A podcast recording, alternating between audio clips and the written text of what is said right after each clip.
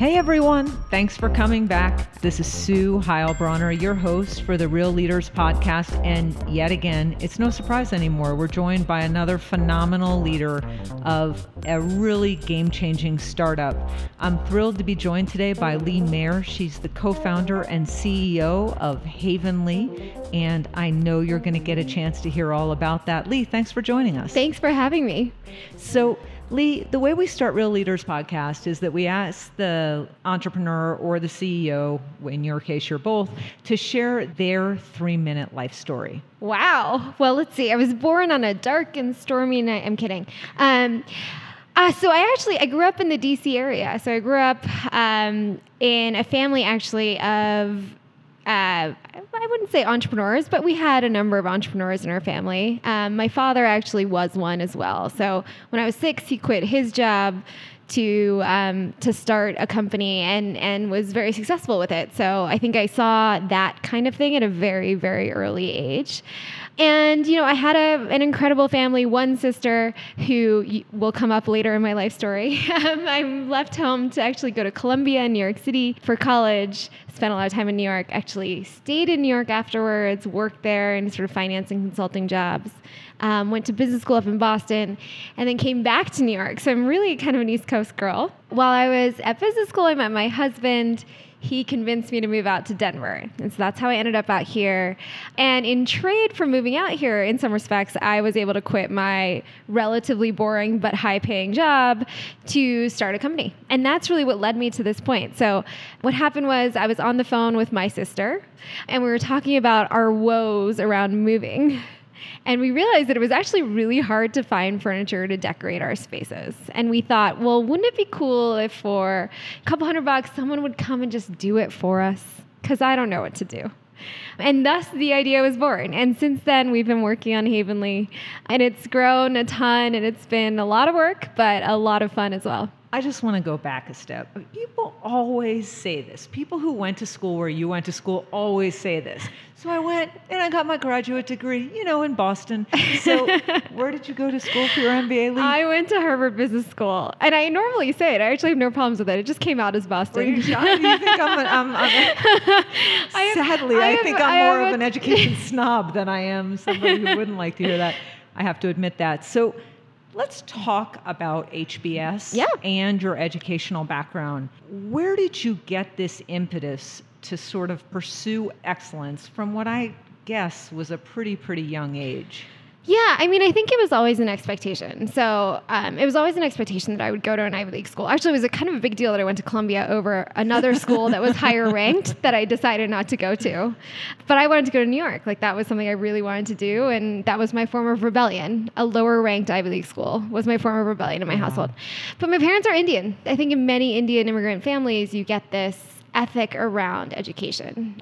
And it was sort of fostered by, I, I was always a big reader, like, you know, from a very young age. I really enjoyed math puzzles and logic games. I was kind of like a very odd kid, I think, in some ways. That, and my father in particular was just a really erudite kind of interesting guy who really fostered this with us. I think education has always been a really big part of my life. I still enjoy many of those things. So I really like sort of continual learning. I enjoy taking classes online. I've always sort of had that in me. So I've been fortunate to sort of have had that around me for a very long time. Okay, what school did you not go to?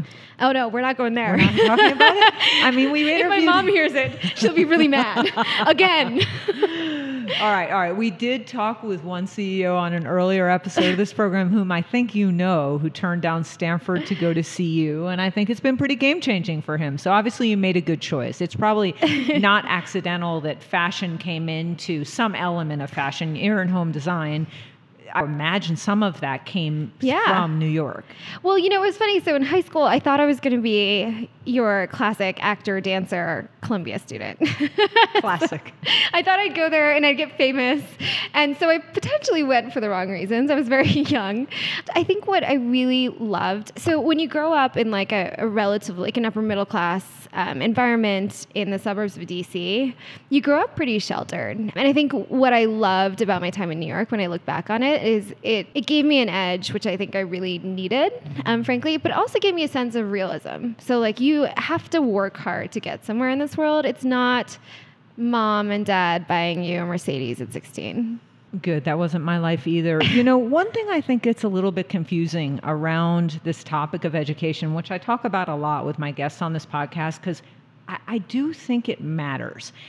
But what's interesting is it's hard to parse whether you are successful in part because of the education and the credentials that derive from that education, or whether you were always successful. So those schools to which you you know were admitted are really just evidence of a path of success that started very young how do you think these schools being in your background now plays into your current success? You know i think about that sometimes too and i think about that because oftentimes when i interview kids you know i do sort of local interviews for these schools or i meet people from schools and i sort of wonder i mean there's really a selection bias thing right? So they're selecting the top kids from the country.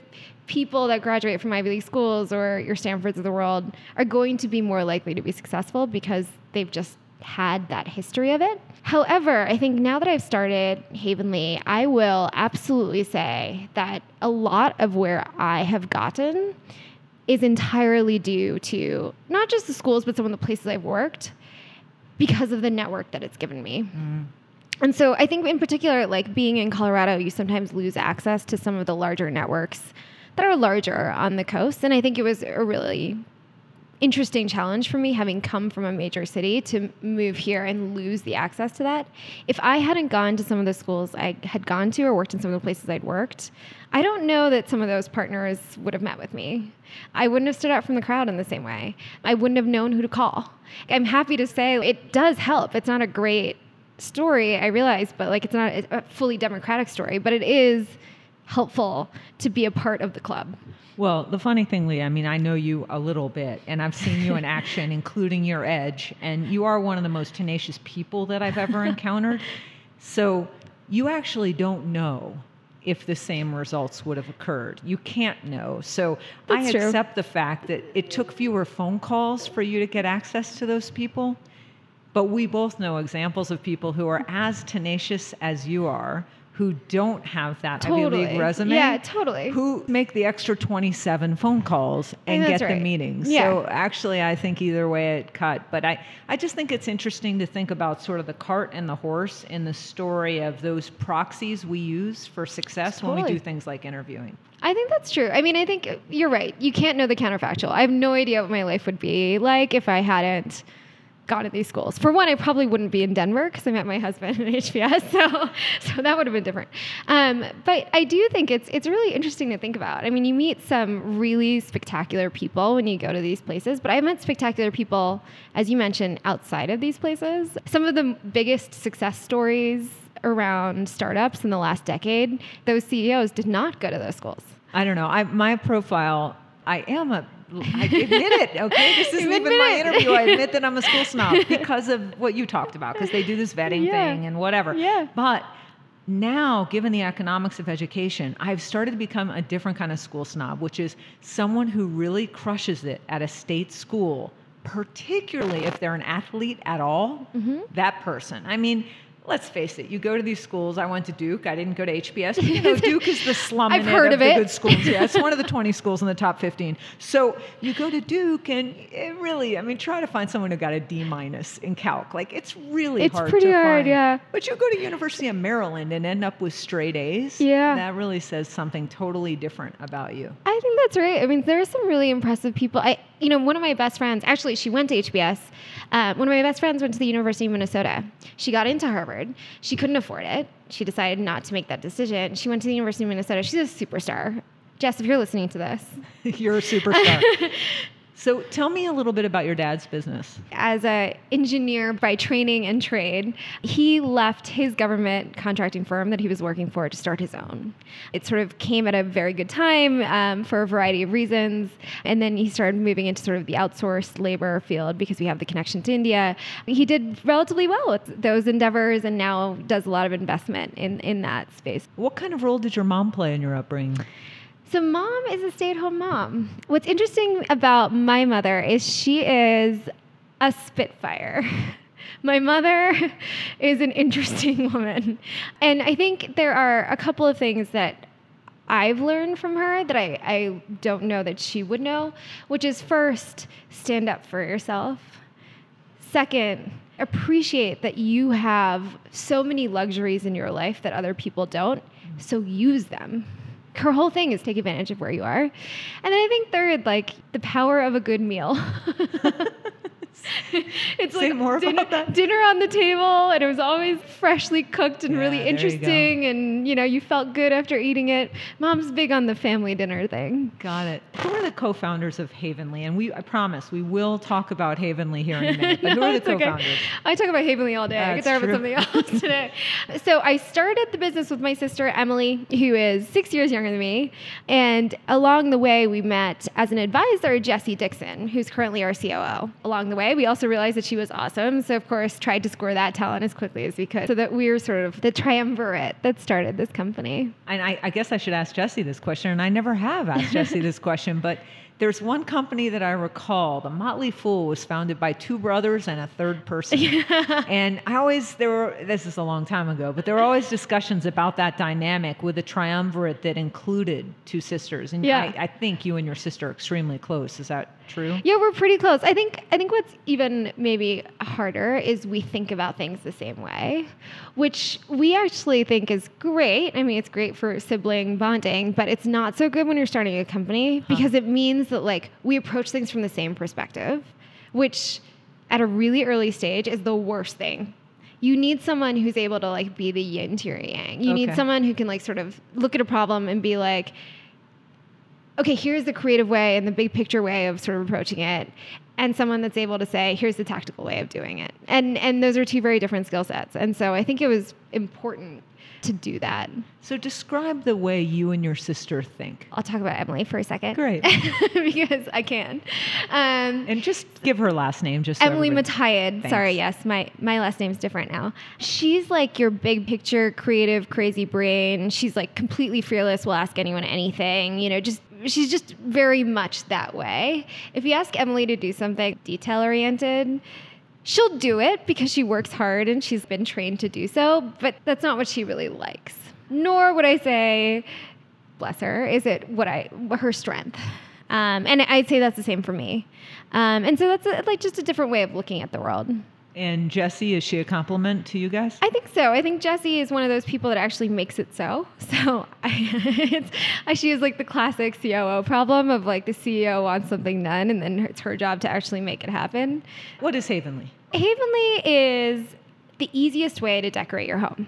What we do is we match you up with a designer who works with you online to answer your design questions or design your home. And then we suggest all the products that you need for your place, and you buy all of it all in one place for the lowest price possible. For those of you listening who aren't familiar with Havenly, go now to havenly.com. It's spelled H A V E N L Y. And put the dot com there when you do that Google search because they tend to sometimes return results for Heavenly, which is a good word also. But uh, just be sure you get Havenly. Only in the winter. Oh, is that right? Yep, only in the winter. What is the winter in heaven? What do you mean? Well, no, Heavenly Oh, is the ski, ski resort, resort. right. So they spend a ton of money in the winter. I've actually met the head of Heavenly and I've been like, this is highly annoying. That's hilarious. So you're saying the ski resort called Heavenly actually trumps the biblical concept of heaven on does. Google? Yes. Well, there you go. Modern America, ladies and gentlemen. so, so you still can game Google if you have a, uh, a biblical name for your ski resort. So, Lee, when we first met, you were wondering about who your target customer was, and you were still exploring a lot of that. As it turns out, who's the target for this company? So that's a really interesting story. I think, I mean, I think one of the more interesting things that we've done in this business is we've sort of gone from a relatively myopic view of who we thought this would apply to and realized that it applies to a very broad set of people, um, not always who I'd pictured in my head. So I originally built this company for people like me. Right? That's what we do sometimes. People with seriously good taste who actually don't need that much help with design? attractive, charming CEOs. I'm just kidding.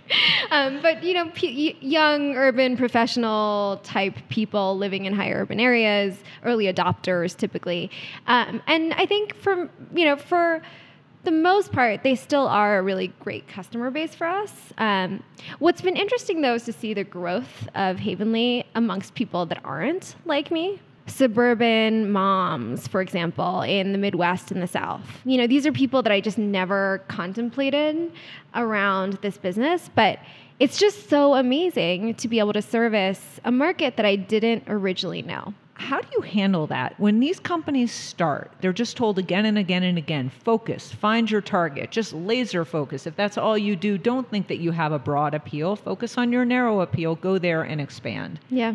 How do you handle, especially with digital marketing, having broad appeal? It's, I mean, I'm not going to say it's not a challenge. I think it always is a challenge. I think you know, it's still a relatively narrow appeal. Like, we're not necessarily targeting um, men that are married already because they they're not going to be helpful for us and we're not targeting people that don't care about design and you know it, we're not targeting certain demographic areas for example i think the biggest piece of advice that i give is the fact that our message and product resonates with those two markets equally. So we're not actually changing our product that much between the two markets, nor are we really changing our messaging really amongst the two markets because it resonates the same way. Part of your product or mm-hmm. service or whatever mm-hmm. it is that you call it involves having actual humans do design iteration with other actual humans that are your customers. Now, somebody sitting in Chattanooga, Tennessee, designing a brand new home there or a room in a home is going to have completely different taste, or I imagine, than a bachelor who's got some pad in Chelsea.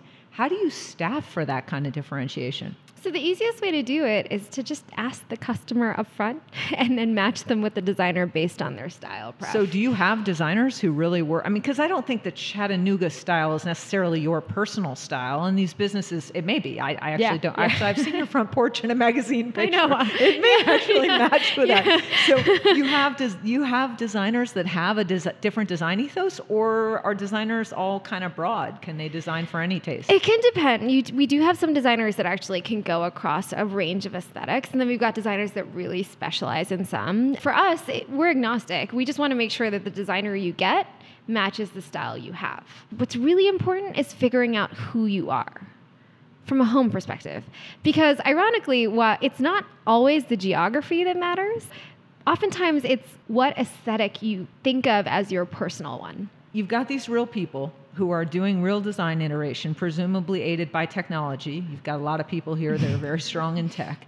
I imagine that one really critical aspect of success with a client for you all is getting them ex- a vision that is what they might have imagined times two. Like it's even better than the best vision they might have had. I think that's right. The interesting part about our business that makes it hard, but also I fundamentally believe that hard problems are profitable problems. I think what makes it hard is unlike a more functional consumer product, so take an Uber, for example, what consumers want isn't functional with us. They want it to be good, beautiful, inspirational, aspirational.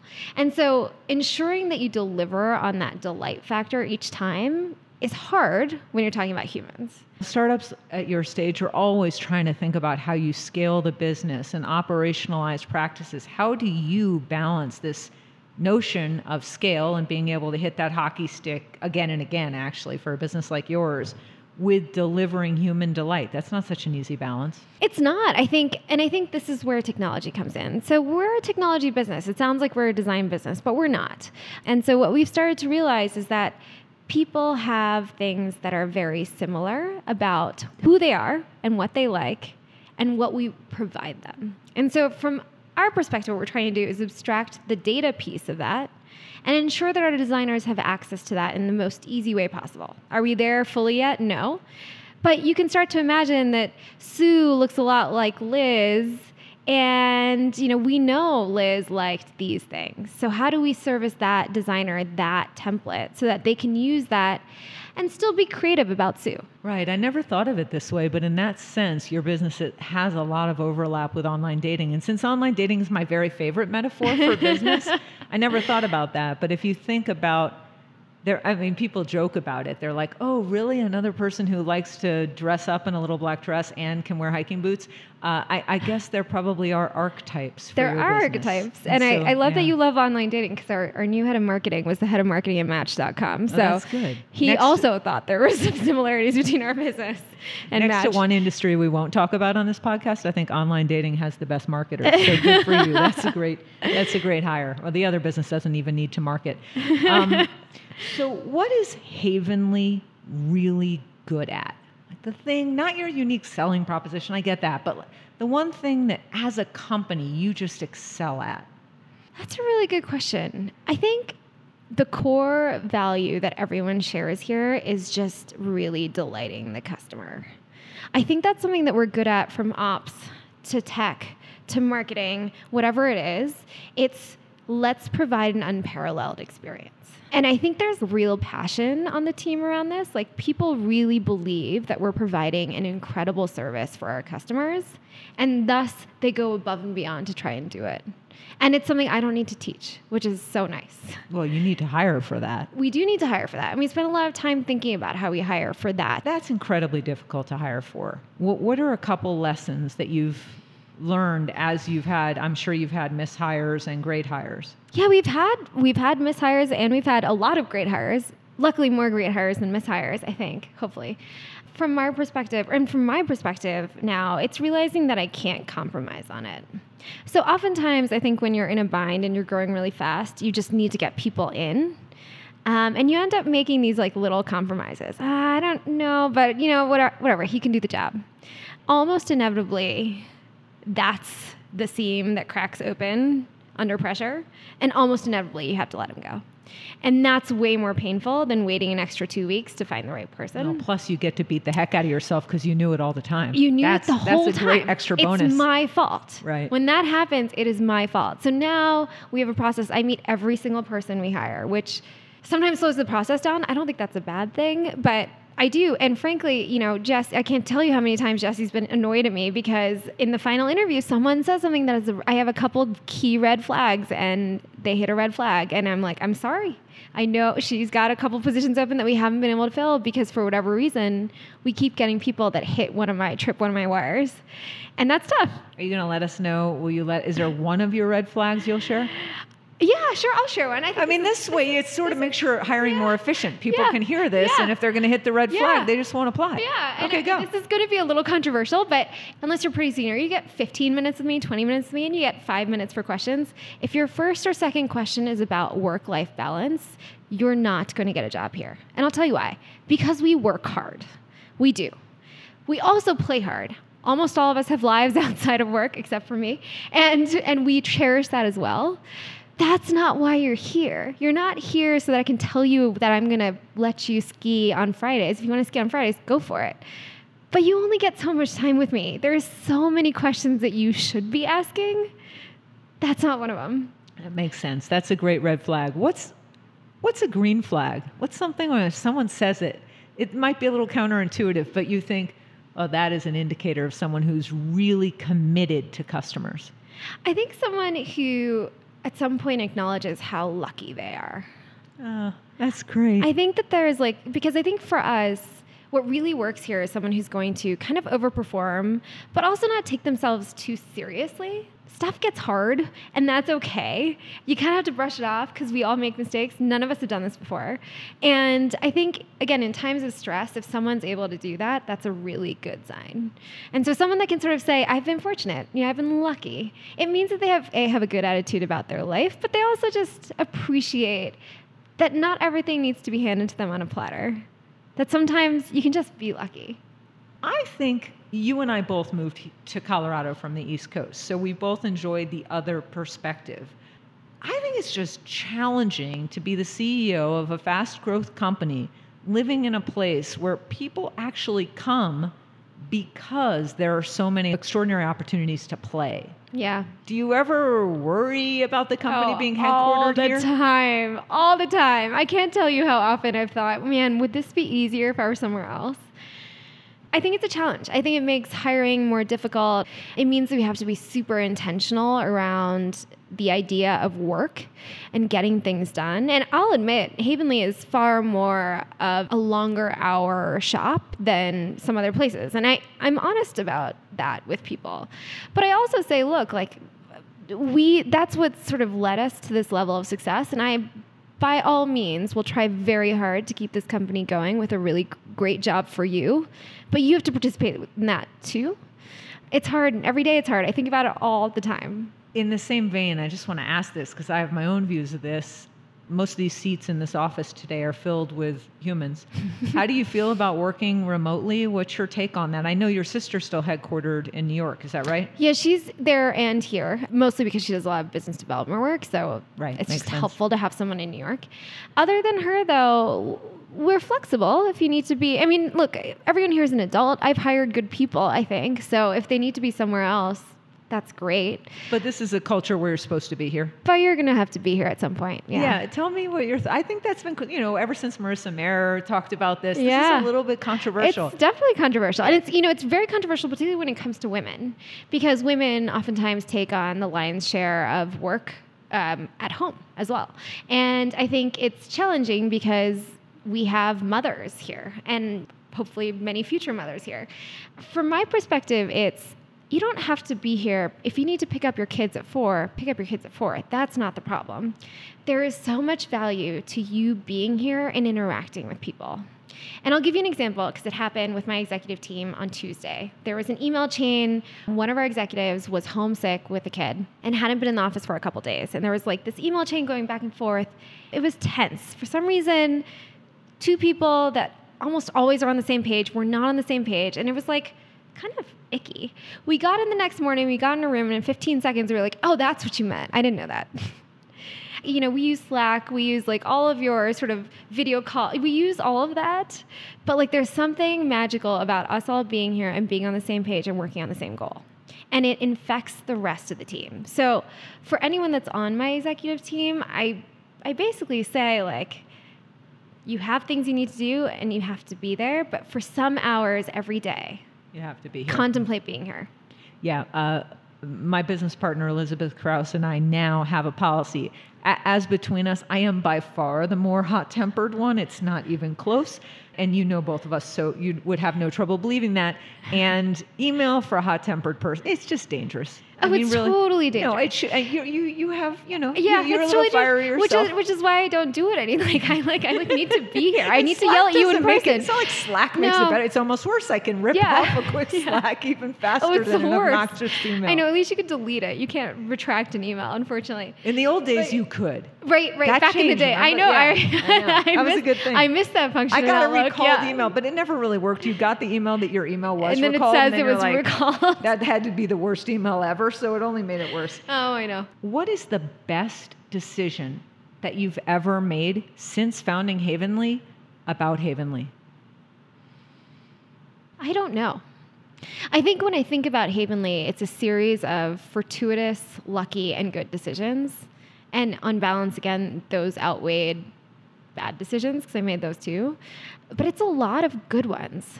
I can't say that there was anything, one thing that changed the trajectory of Havenly other than starting it. Right. In some ways. Well, that, that answer totally supports your philosophy of hiring. You're just basically a grateful person. And so it really does come through in how you talk about this. What was a great day at Havenly or a great hour? What happened? Great days and great hours have to do with performance. So it's like we have like we hit our first X, you know, millions of dollars, or we hit our first X thousands of customers, or whatever it is. Like every time that happens, I feel good. So my favorite days at Havenly are often our team. We do team offsites twice a year. So we just went to Keystone, and it was awesome. We spent the morning in the mountains. We talked about all of these things. Everyone was on the same page. We did brainstorming.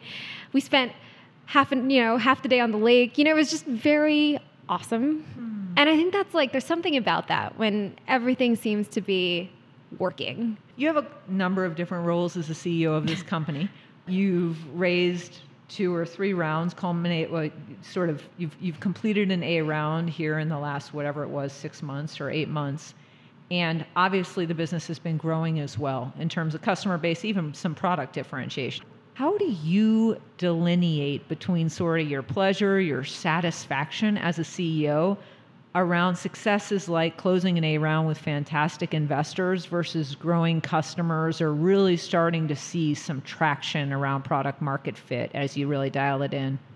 I think I would take traction any day over closing an A round. Not that that's not important, but closing an A round is a resource. It's the same as hiring someone. It's like something I need to do to make this company run. But figuring out how to make a customer take out their credit card and pay for something through you, that's real. The capital might go away, but the customer probably won't if you make them happy. And I think what's tough about raising the capital is, and this is like something I've I've somewhat commiserated with some fellow CEOs about this. Oftentimes, at least for my first big round of capital, the day after I closed my first big round of capital, I was petrified. I was so freaking scared. Mm. And it's at the same time that your inbox and your phone is blowing up with people saying congratulations. That's great. And the dissonance between the two is so weird. it's horrible. It's like it's like the worst case of imposter syndrome I've ever I'm had. Totally freaked out. I know. I'm like, what? How did I make that happen? Um, and so you do. You feel like an imposter a little bit, and it's not. It's an interesting moment. I mean, it's it. It feels good. Yeah. So, what do you think about the billion dollar acquisition of Dollar Shave Club? I think it's awesome. Tell me, I mean, I, I, I don't know. I don't run your company, but but I, I have been involved a little bit in yeah. your company, so you know sometimes something like that will happen, and I'll go home and think, well, how is Company A like Dollar Shave Club? Everyone does like, that, right? Yeah. So, yeah. what was your conversation with yourself after you heard that? Well, I think there are two things. So, first, right preceding the Dollar Shave Club acquisition was the One Kings Lane acquisition, which wasn't as happy as the story. So you have to imagine that these things ping pong. How am I like One Kings Lane? How am I like Dollar Shave Club? Right. Two very different emotions. The one thing I will say about Dollar Shave Club is, my goodness, thank God. Like, we haven't had good e commerce news in a really long time. Right. And I was starting to get nervous. And I think one of the interesting things about Dollar Shave Club is it's a power brand. I mean, this is a company that basically sends you razors and blades, right? Yeah. It's not Gillette. Yeah. It's like Gillette's a bigger business. you Gillette's know? a bigger business. It doesn't understand marketing as well. I think I think this is a company that has really built this experience and brand around something that's very similar. And the day it happened, we had a brand meeting here, and I was like, "This is something investors don't always understand. Brands get bought." brands get bought and they get bought at multiples that are far higher. And by brand, I don't mean like pretty logo. logo. Yeah, I get that. I mean a customer base that's that's evangelistic about your product will get you bought. Well, the real thing, I, I think I'll, i put Trunk Club in this same category, uh, and they obviously had a nice acquisition oh, a year or two ago uh, to Nordstrom both of those business owned the customer and sold through customers that they already owned. Yeah. And your business has a lot in common with that. Yeah. I mean, you, you know, and you bring in the customer through design services and market them a lot of e-commerce products that the companies that you're selling products for may or may not be as good at. Right. I think that's right. I think it's the ability to sort of create a new and fresh experience for the customer and have them so delighted that they will eventually, hopefully, stick with you and buy whatever you want them to if it's done carefully. And I think that's so valuable. It's so hard to do when you're an established company, you know, so hard to do something innovative and new and build a fresh sort of feel around something. Um, and that's really the opportunity we have here. So I'm excited about it. I asked you about Havenly what is it about you? What is the one thing? Let's assume there is one thing, so you don't have to worry about being cocky. Let's assume there is one thing that is the best thing you do as a CEO. I actually think it's fast decision making. I think there are a couple of things I do well. There are a lot of things I don't do well, but a lot of it is getting comfortable with just the risk of making a decision. And that I think is one of the things that attracts team members to me. It's like the fact that like we're going to go for it and hopefully we'll figure out really quickly if we need to reverse course, but we're going to go for it. And I think it like energizes people. I think it means we move at a pace that's really great. We move at startup speed, which is hard to do. But I think it also it requires this ability to sort of look at something where you don't have a lot of information and find a path forward.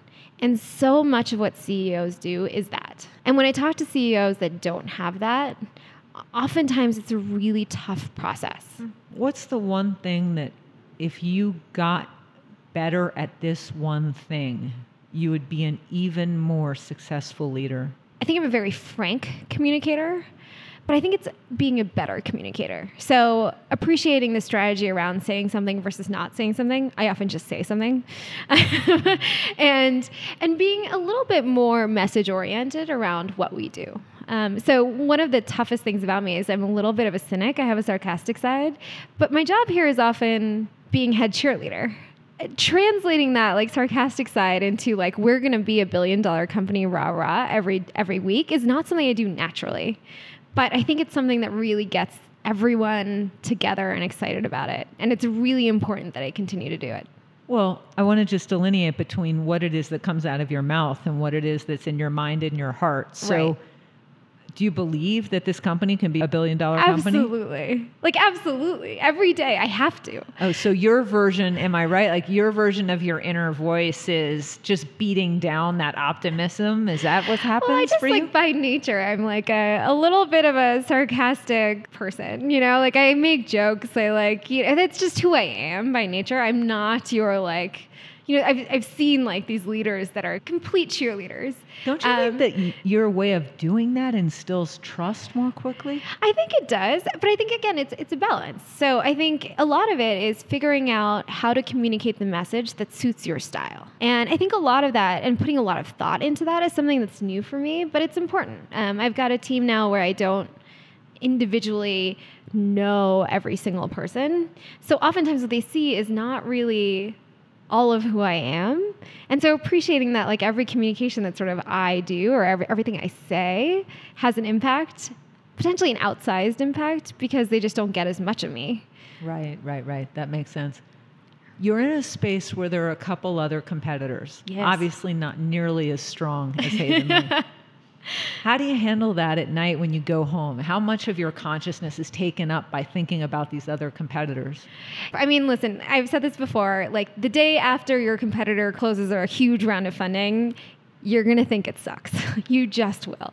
The one thing that I will say is like allow yourself the space to be sad. Whether it's because of a competitor or because something happened in your business or you didn't close what you thought you were going to close, like get sad, drink a, too much wine, like go out, you know, bitch to people. And I think, you know, that's that's okay. At, actually, at a Mergelane event, Brad Feld gave me some interesting advice. He said, obsess about your competitor and then forget about him. And I've really taken it to heart. So what I've done is I've unsubscribed from my competitors' emails. I don't follow them on Facebook. I pay attention.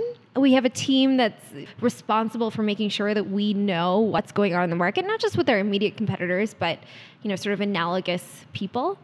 I have a vision for this business. We have a vision for this business. I fundamentally believe it'll succeed. I see it starting to, usually. And I can't spend all my time chasing around whoever else is out there trying to do the same thing that we are frankly, it's been a good thing. In retrospect, now that I see it, it's grown the market. I mean, people are now searching for online interior design That's services. Great. It's great. Congratulations. It's like, yeah, it's it's one of those things where, frankly, right now it's it's still like uh, early. So All I can right. be a little more zen about it. All right. That's great to know. So there are a bunch of people that are going to be listening to this that are sitting in super well paying jobs on lots and lots of coast in the US and beyond with really fat jobs like the one you used to have. What's the one thing that you would tell them is something that you've gotten out of being an entrepreneur that you never would have gotten sitting in that very, very well heeled desk job? Everything. I, I'm not even kidding. Like I was like half a human two years ago. I, I think it's, and I, I don't mean to say that flippantly. I, I really think for me, the amount of professional and personal development that has come out of just these last couple years has been tremendous. And it's not just the things I've learned. Yes, I learned how to code. I learned how to design something. I now know how to, I don't know, order my own coffee. It's more than that. It's like the ability to think about building a team and creating a product out of nothing and understanding who the customer is and being scared. Mm of where I'm going to get my next paycheck. Like all of those things are things that I wish I'd learned when I was in my 20s. I don't know if I would have been any good at it, but I feel like I've just come so far in a couple years. Oh, that's great. Lee, thank you so much for joining us. As you heard, that was Lee Mayer, the co founder and CEO of Havenly.com. Visit havenly.com and redesign a room or a smaller space with the help of a professional designer and your taste, all working together. As always, thanks for joining us here at Real Leaders Podcast. Real Leaders is brought to you by Mergelane, the accelerator and investment fund for companies with at least one female in leadership. If you are a startup founder or someone who's super interesting and creative working at a large organization or a large company, you can get just a taste of Mergelane at Innovation Camp. Visit mergelane.com and look for Innovation Camp in the top nav. That's a one week program running from November 7th to November 11th for leaders in all different kinds of roles who want to up their game for innovation. Thanks again. We'll see you next time on Real Leaders.